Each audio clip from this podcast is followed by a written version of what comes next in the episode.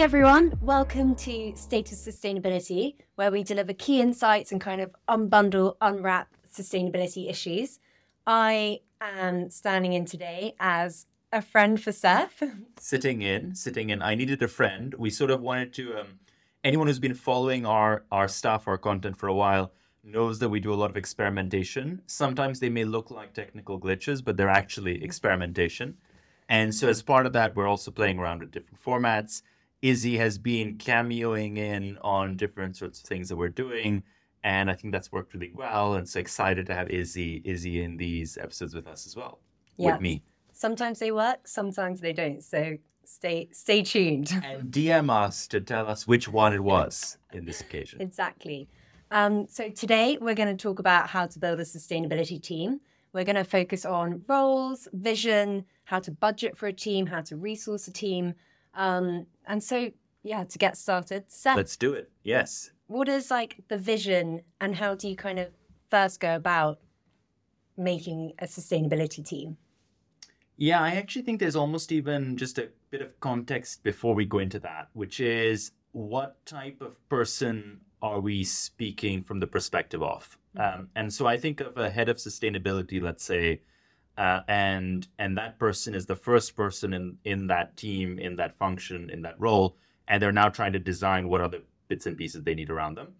And I think that the first piece is what type of organization are they in, and so uh, our experience and the types of companies that I've worked with range from, let's say, smaller companies, maybe doing a, a hundred, two hundred million dollars revenue, up to the very large, doing tens of billions of dollars of revenue.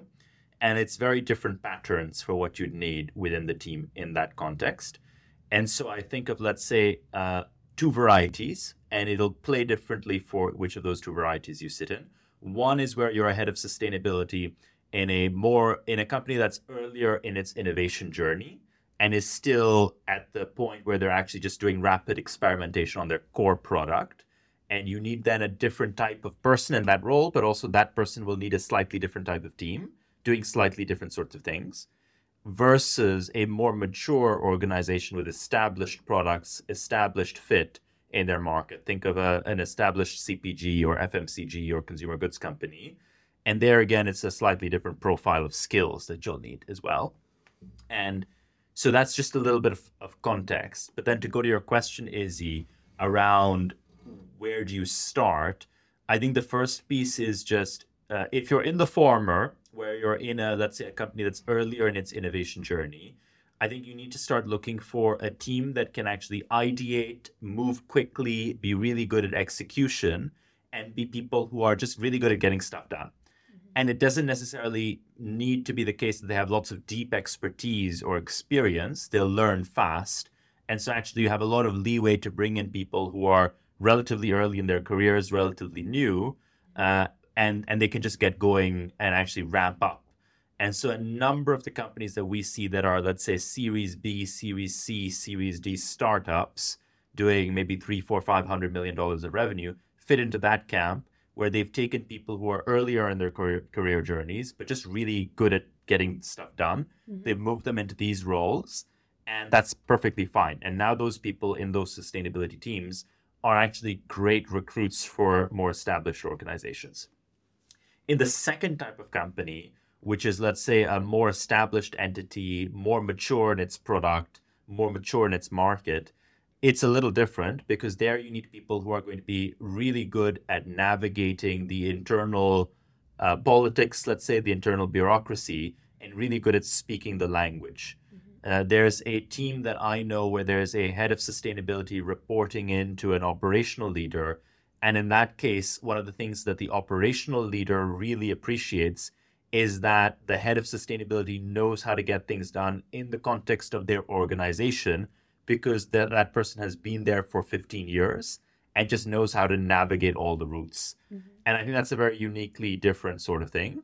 Uh, again, you need good performance management or process management or PMO sort of skills, but also just the ability to navigate is more important. The ability to command respect and credibility from the rest of the organization is more important. So you're often looking for more expertise and more depth and more kind of industry credibility from having done similar roles in other organizations. But that's kind of a little of what I would start with, maybe. And I guess off the back of that, of those two different organi- two types of different organizations, when you're at the start of this journey and you have the luxury of seeing maybe how you're going to set up the sustainability organi- like department, will it be a one vertical function or will it be set up within different functions, so within R and D, within the finance team? How does that work across both types of it, of companies? Yeah, actually, that's that's a really interesting question, and I'm just um, thinking of how best to answer this. There, it almost doesn't. That piece really doesn't depend so much on the size of the organization, mm-hmm. uh, because what I see is that you have these two models. One is centralized, and the other is distributed. So in the centralized model, you have a sustainability function, and it's a vertical function kind of supporting the, the other functions of the business. And in the other model, you might have sustainability playing a coordination role, but there are sustainability people embedded in other parts of the business, other business functions. And I think actually both of those models can exist in smaller organizations and also in larger organizations. It does, however, shape what type of team you'll be looking for because it will shape, for instance, whether you need to bring those functional, if you're in the, let's say, the centralized version, you need to bring those other functional expertise areas into your function mm-hmm. because you need to understand them and be able to communicate really well with them. So, for instance, if you are not going to be embedded in procurement, if sustainability doesn't have a person embedded in procurement and instead has someone on the sustainability function column, you need someone who understands procurement best practice, someone who understands how to navigate supply chain conversations, someone who can run those sorts of workshops and take what is traditionally a zero sum adversarial kind of relationship, often between suppliers and customers, and actually turn that into a collaborative discussion. Mm-hmm. Whereas if you're distributed and you're embedded, then what you can do is you can actually find someone who is in the procurement or supply chain team and actually does have that expertise already and upskill them onto the sustainability side. Yeah. And so I think that initial sort of design choice does affect what you're looking for in the team. And upskill how? Let me maybe actually take a step back and just for a moment reflect on what it takes to drive sustainability change in an organization and then come back to that question. So uh, I think at some point at McKinsey, I, I sort of saw, saw, this framework called, I think it was the influence model. And it, it basically has a few different aspects to it. And this holds true generally in a generic way for all types of change that you're trying to achieve in organizational setups. And so the first element is usually something around role modeling. So you need to kind of have leadership and management and people in positions of authority very visibly role model what what the change is that they want you to deliver. And, and I can give some examples of that as well. The second is you want to have the, let's say, um, incentives aligned with what change you're trying to achieve as well. So is there as are is let's say is an impact element embedded into the KPIs of the team of the organization? Are there ESG aligned bonuses? Whatever you want to think about in that incentives uh, space. Uh, there's a third, which is do you have tools and processes to really help enable and support this? Mm-hmm. And that's also going to be an important piece here. Think about software, it could even be consultants, it could be uh, just ways of working and interfaces as well between different types of teams. And the fourth piece, just to come back to the question, is some form of coaching or upskilling in the direction of the change that you want to achieve. And there are a few examples of organizations doing this really well, actually. Um, I think I, I, think it was Chanel. I came across an example. I, I don't know if you, I think you might have as well, where actually they've been uh, putting large uh, sections of the team through different sorts of training programs on sustainability to really help upskill and and mm-hmm. coach an apprentice. Uh, I was speaking with the the CEO of the UK business for a large food re, food service business, a food retailer, like a restaurant chain, uh, just a couple of days ago and he actually went through this Cambridge sustainability course as well for sustainability yeah. leaders. Uh, and coincidentally was alongside one of our product managers in that course. And that's just amazing, right? You're taking someone who's clearly a senior leader in their business and is on track for more seniority.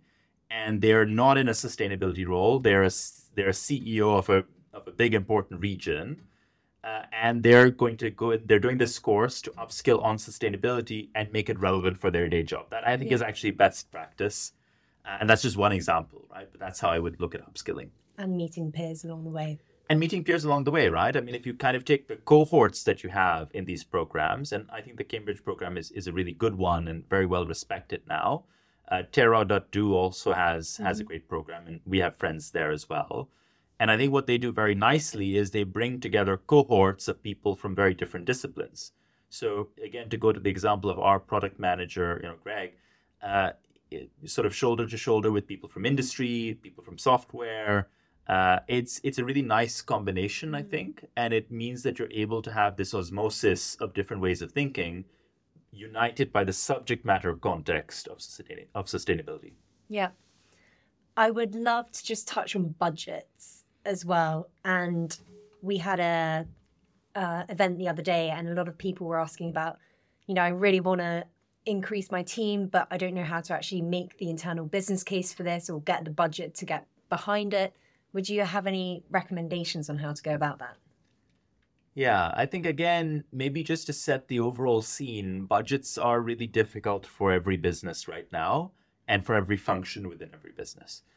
Within sustainability, in some ways it's um, in some ways it's better and in some ways it's worse than it was last year it's worse because general state of the economy and you know budgeting processes catching up with that it's also in some ways a little better because organizations have struggled with their sustainability teams being under budgeted last year mm. and a lot of organizations are now changing that and revisiting that so we're seeing a lot of budgets now being expanded for sustainability purely because they were so constrained last year.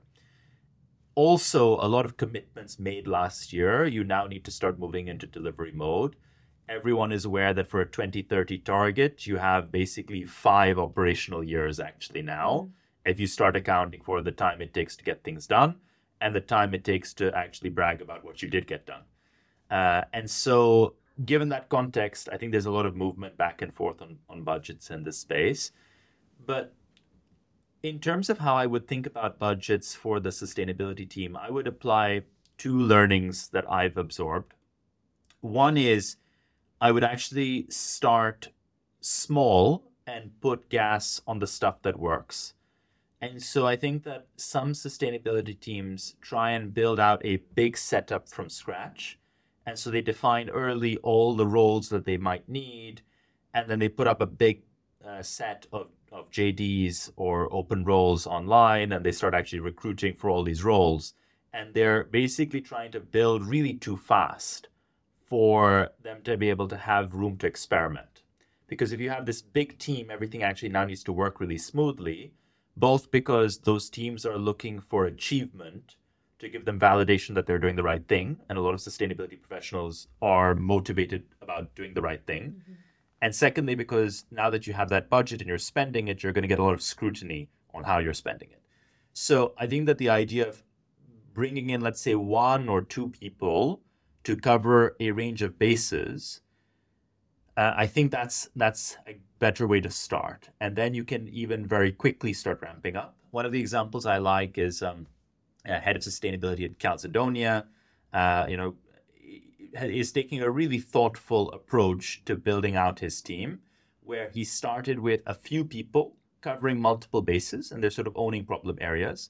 And now he's defining problems to be solved and categories of problems to be solved, and then thinking about how he should architect a team around those problems to be solved. And I think that allows him to be quite flexible and to gradually expand while developing a better understanding of how those problems are going to be solved, which may change role number seven uh, versus what you would have had if you'd gone out with all of them together. So that's maybe sorry one mm-hmm. one aspect. The other aspect, and this is the second one, is a general rule that I often talk about, which is I think everything should have a proper business case, and every business case should have a return on investment. And so, and we practice this in our business, Izzy, as, as you know as well, which is literally for everything we do, everything we budget for, we want to see what is the actual return. And the, the the business payback could be five months, it could be two years, it could be three years, and we can debate that. And there may be a lot of reasons to do stuff that has a very long payback period, but you should still, there's no excuse for not having those numbers done. Yeah. And so maybe just drawing a bit on the Calzedonia piece, but I'd love to know kind of what roles generally we should be prioritizing. Is it generalist roles? Are they data roles? Like, what does it look like? Yeah, I think that there are a few bundles. Okay. And actually, I think it's worth talking about each bundle a bit. So, uh, one bundle is data and analytics. And I think that that works really nicely together rather than compartmentalized too much. Mm-hmm. I think what you want is you want to have a unified person and maybe in larger organizations, a unified team that is thinking about the types of data outputs that you need. And that's the analytics side. Like, what do you need to be able to get to interesting answers for the questions you need to ask? And then what does that mean you need in terms of data inputs? Mm-hmm. And they can kind of design that system. We had a great question come in on a comment on some post recently, which is, uh, you know, is isn't data architecture something that data engineers should be thinking of rather than people in the business trying to lead sustainability. And actually, you know, the lines are quite blurry now. The data architecture of this is basically just what do you need as outputs? What do you need as inputs? And how should those things link up conceptually? And you don't need to be a data engineer really to form a high level impression of that. So this sort of data and analytics piece, I think, works nicely together. I actually think uh, Mars, the the food business, and you know, it's it's it's known for the Mars bar, but the pet food division is probably bigger than confectionery right now. I think they have a really good approach to this where they have data and analytics roles and a, like a global data and analytics lead uh, and a team that really thinks very thoughtfully about that. And I think that team is a big part of why they're able to put forward, again, very, very deep and thoughtful insights and and narrative on that, both in terms of what they've achieved and what they have tried to and struggled to achieve. Mm-hmm. Uh, that's sort of one bundle. I think there's a second bundle, which is around this uh, ESG reporting and external stakeholder piece. Anyone who's followed my stuff knows I don't like the term ESG, but at the same time, uh, from an output perspective or a reporting perspective, there is genuinely a role for ESG. From a business change perspective and an operational change perspective, I think ESG needs to be unbundled into the different pieces and managed separately but like it or leave it from a reporting perspective and a, a stakeholder and a regulatory perspective, they're still bundled. And so having someone who can manage the ESG reporting and stakeholder management side mm-hmm. is is a is another bundle to have. And uh, a team that I think does this really well is Diageo, uh, Diag- the beverages business. Diageo has actually a long history of generating again very robust very comprehensive ESG reports at a time when not everyone was doing that and they were really forward leaning. And their team is very experienced on this as well. And there you want people who have the right combination of being able to tell a story and a narrative and go quite big picture in that while being supported by the right facts and at the same time matching it against the lens of frameworks and regulations uh, and so on. And so I think that bundle of ESG and reporting is another important one.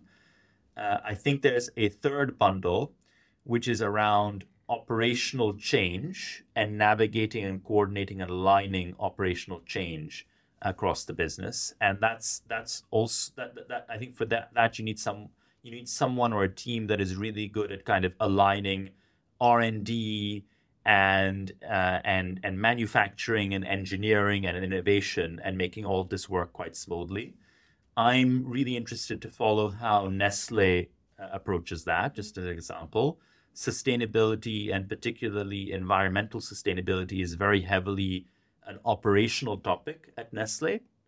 Uh, there's there's obviously also a supply chain piece, but the operational team is one of the ones really in the lead and I think there they've then thought very carefully about how do they really dovetail objectives and outputs and aims with manufacturing and redesign and and and again rejigging really how they do business.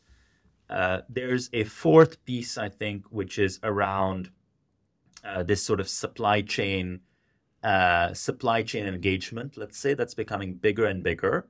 And most companies now have dedicated sustainability people on that side of the topic. And so that's another problem bundle to solve for. And you could say it's about it's about data gathering, but it's increasingly about collaboration and it will become about deploying solutions as well. Like, you know, again, climate risk insurance and Nestle, we were just talking about it just a minute ago. Nestle is now piloting that, for instance, in different parts of the world. That solution, you know, bringing those solutions into the supply chain, that's part of this problem bundle, which I'm seeing as the supply chain piece. Uh, and there, I think what you want is people who can lead and facilitate collaborative dialogues in areas which have traditionally been dominated by zero sum games, mm-hmm. where, again, traditionally, customers try to extract every last bit of value from suppliers, and suppliers likewise try to take all the money that's on the table. Mm-hmm. And obviously, that's not true for every business, and that is changing. And you need people on the customer side, if I'm speaking from that perspective, who can navigate those challenges and those sensitivities and do it in a way where they're also able to coach and upskill and introduce new knowledge and new capabilities into their suppliers who will often be less advanced or less mature on this journey than they are. Good example of this is Unilever. Uh, Unilever does does some things really well in this space, I think, and the way in which their supply chain teams are engaging with their suppliers. I think it, it's it's a slow moving beast, but it's a very constructive, very informed way that balances sort of the ideological end state perspective with the practicalities of what needs to happen. So that's an example I like. Uh, and then finally, sorry, just running through a lot of big bundles, but finally, I think the, the other bundle is just around good project management skills, which are always going to be needed. And maybe that's to manage all these other bundles or in its own right, uh, because this is a change program. And a company that I think is doing that really well is, is Kraft Heinz where in terms of just managing to execute from the starting point to where they want to be going, I think they're they're managing to close that gap relatively quickly mm-hmm. through a good project management oriented approach with timelines and and and and and an end destination and involving all the right people at the right times. And I think that's a skill set that is always going to be useful as well. Mm. And I guess again touching on this resourcing point, like, do you have any rules of thumb from when, you know, with some of the operations bundles or the supply chain bundles, I bet there'll be overlaps with the R&D team or so is there any rules of thumb of when maybe you internally resource, when you like externally resource, and also when you automate versus like manpower? Yeah, yeah, good, good question. Um, I a few thoughts on this. One is not everything needs to be done. Not every job actually needs to be done. And the best way to reduce the scope of the team you need is to remove jobs to be done. Mm-hmm. So, just the first thing is not every job needs to be done.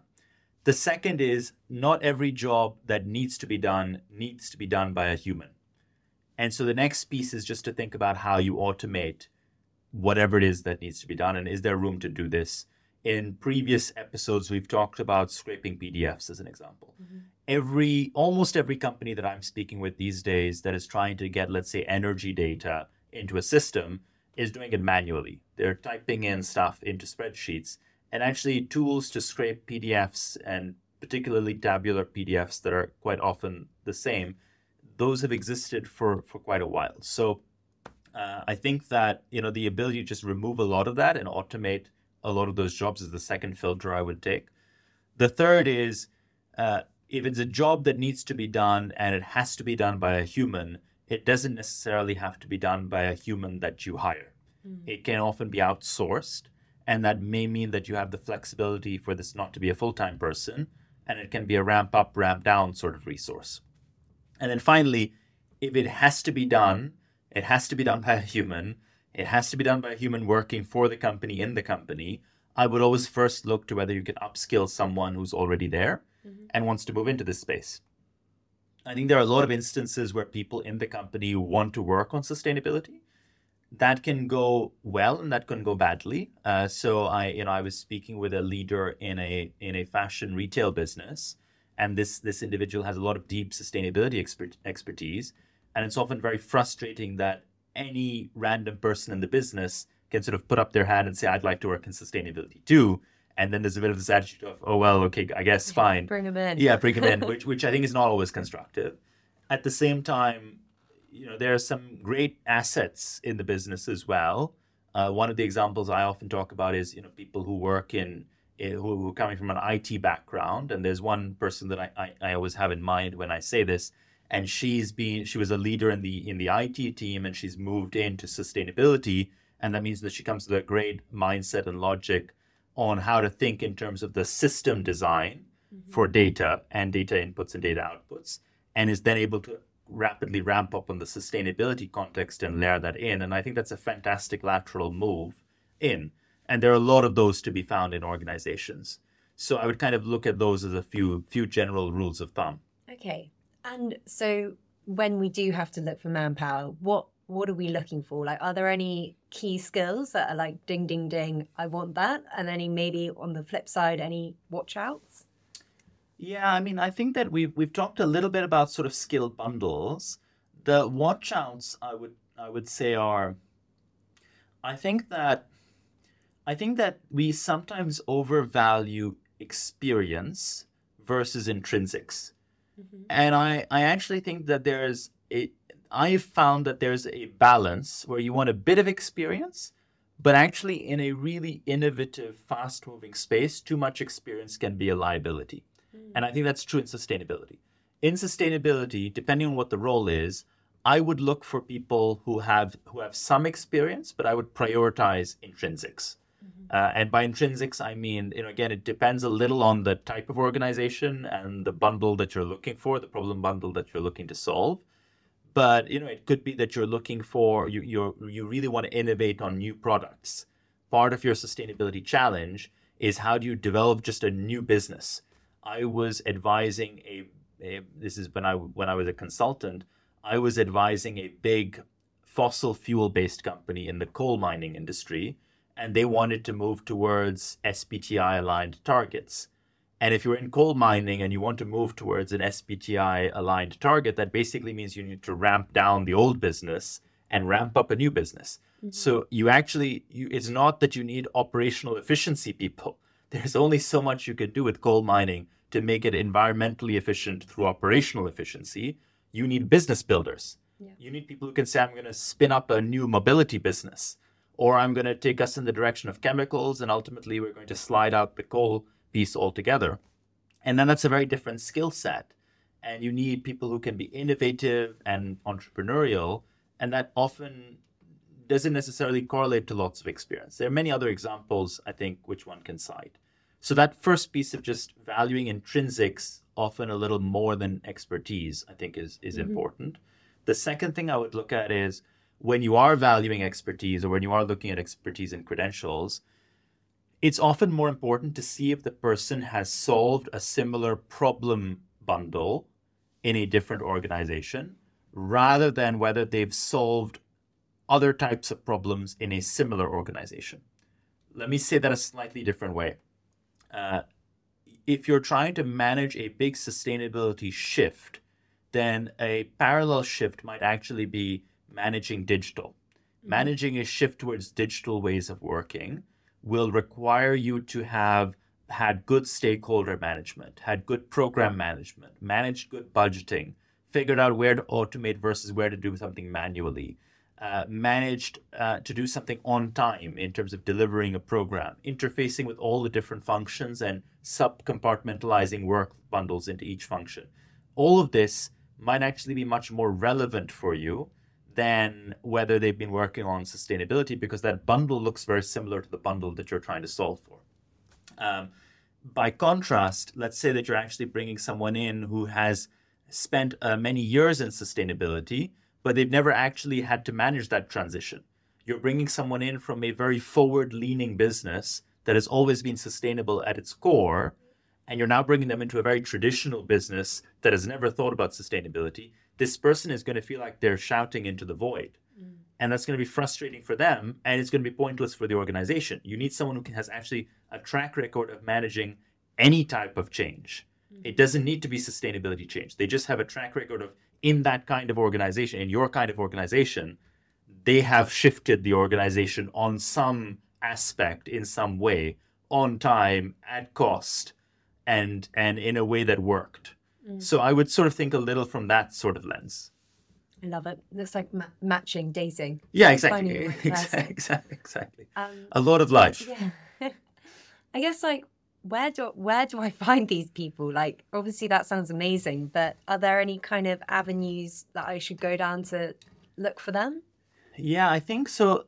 There's a bit of let's say textbook advice and a bit of what we've learned. I think that the slightly textbook advice, which still works for our business at Altruistiq, but also I think works for our customers and would work, is we always look to specialist recruiters, for instance, and mm-hmm. specialist feeder programs for the right type of talent. So, you know, for instance, we, we like the on purpose program yeah. uh, because the on purpose program has a history of taking, you know, great people, high performing people from generalist industries, maybe it's investment banking, consulting, maybe it's something else, and then bringing them in and giving them kind of a rotational course in impact of different types. And so you get these people coming out of it who have a breadth of skills, which might be relevant for you. And, and those might be the functional skills that you need. But they've got this layer on top now, mm-hmm. which is of how, what it means to take a mission and translate it into an organization. Mm-hmm. And as part of their work in the program, a very common task that they're given is to help with B Corp processes because a lot of the organizations that they're seconded to during the program are trying to get B Corp certified. And we were actually very similar. Mm-hmm. And so they come out, and this does it doesn't matter if you're a small organization or a large organization, but they come out understanding what's important mm-hmm. and how do you think about streamlining all the different pieces of what's important in an organization. So uh, that's one example.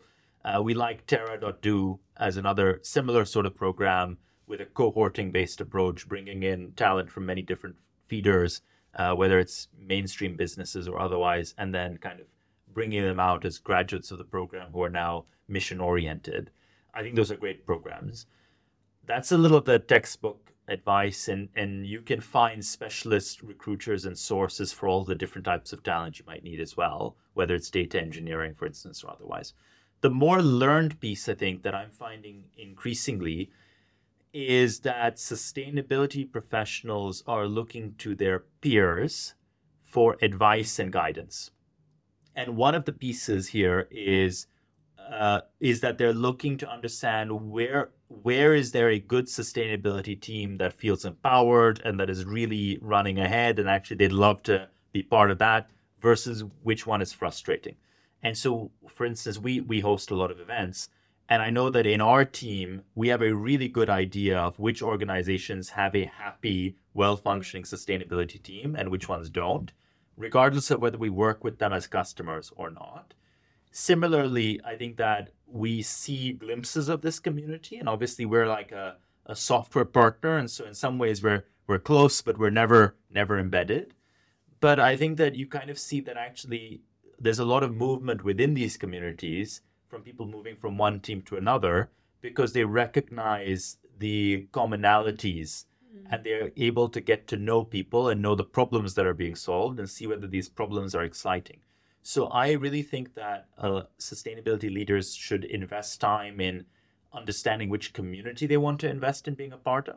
That's a little different to just showing up at events all the time. Yeah. Because events can be very formulaic and can also be very formal and arm's length.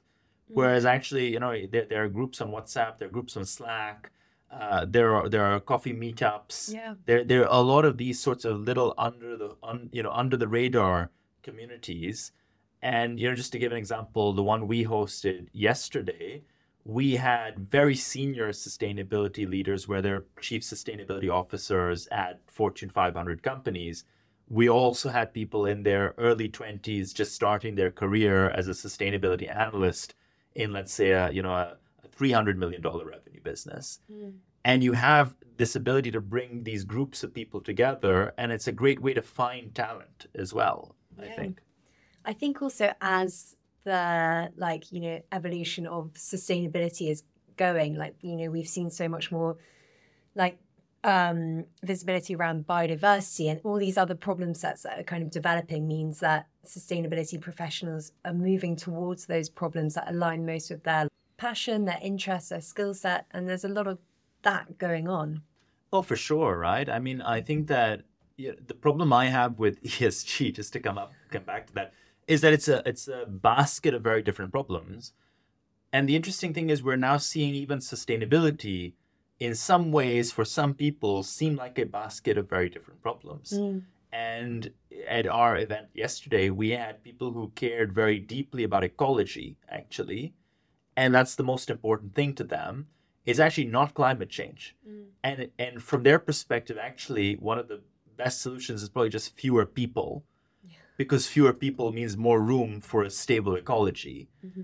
And at the same time, a lot of people coming to the climate change problem are coming at it because they want a safe and healthy life for human beings. And they believe this is an existential risk to humanity, which actually, for the pro ecology camp, doesn't sound that bad.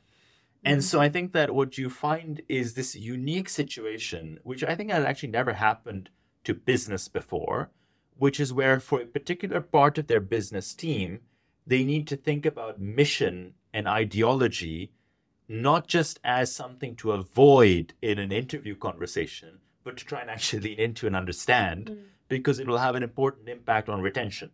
Yeah.